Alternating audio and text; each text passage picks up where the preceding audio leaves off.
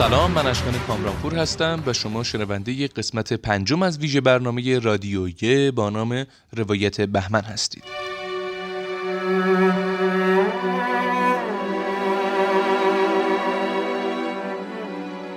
این اپیزود در 16 بهمن 1400 منتشر میشه.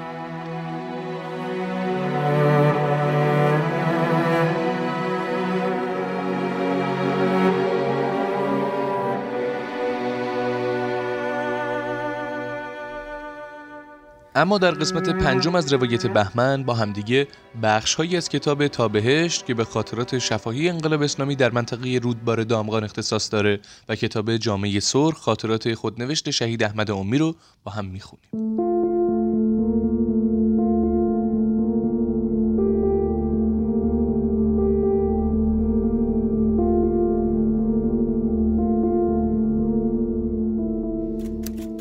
16 بهمن 1357 14 صبح که برای صبحانه و چای خوردن بلند شدیم دیدم رنگ کربلای محمد علی مظهری زرد است. من و خانمش ایشان را با ماشین خودش به بیمارستان چارده بردیم.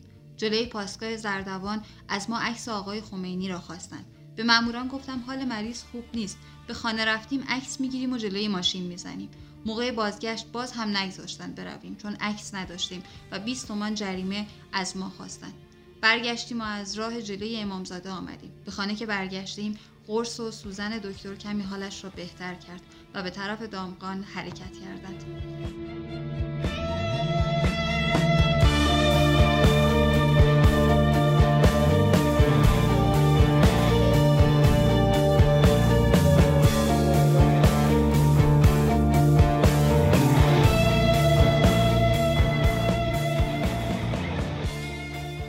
حاشیه امروز رهبر انقلاب آیت الله خمینی چند نفر از اعضای دولت موقت خود را معرفی کردند.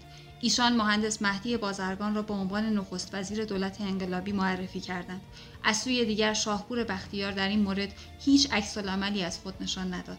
در حال حاضر دو دولت در کشور وجود دارد. دولت نامشروع بختیار و دولت مشروع بازرگان.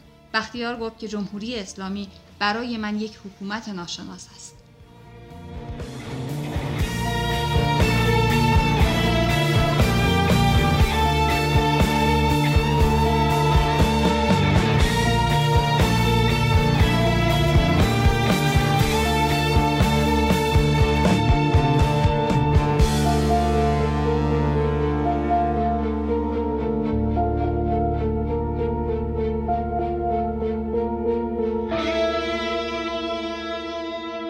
سرودهای ملی و ماندگار بخشی از حافظه تاریخی یک ملت که بیان کننده هویت تاریخی و سیاسی یک جامعه است.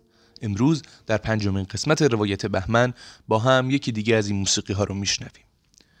قطعه امروز بهمن خونین جاویدانه که محمد حسین همافر اون رو سروده و حمید بهبود آهنگسازی اون رو بر عهده داشته. این آهنگ پس از پیروزی انقلاب و در دومین سال روز پیروزی انقلاب اسلامی پخش و منتشر شد.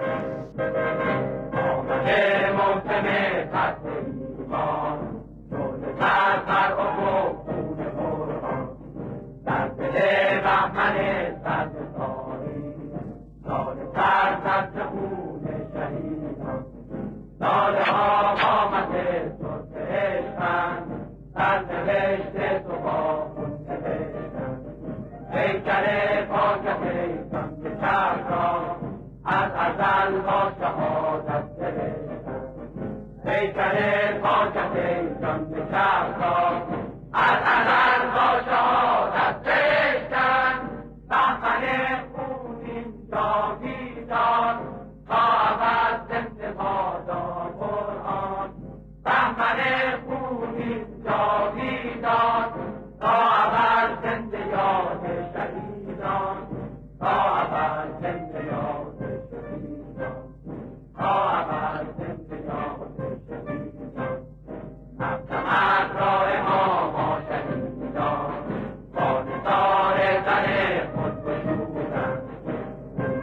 Hashem.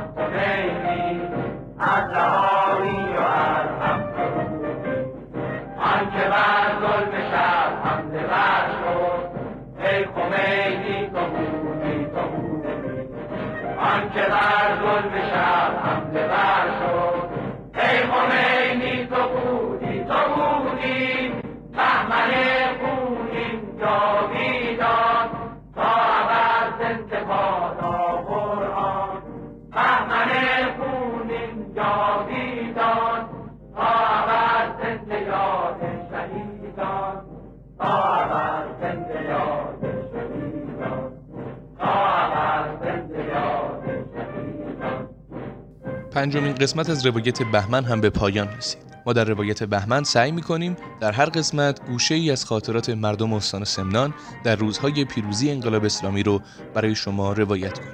پس اگه این قسمت رو دوست داشتید برای دوستانتون بفرستید و ما رو در اینستاگرام و اپای پادگیر دنبال کنید. تا فردا خدا یار و نگهدارتون.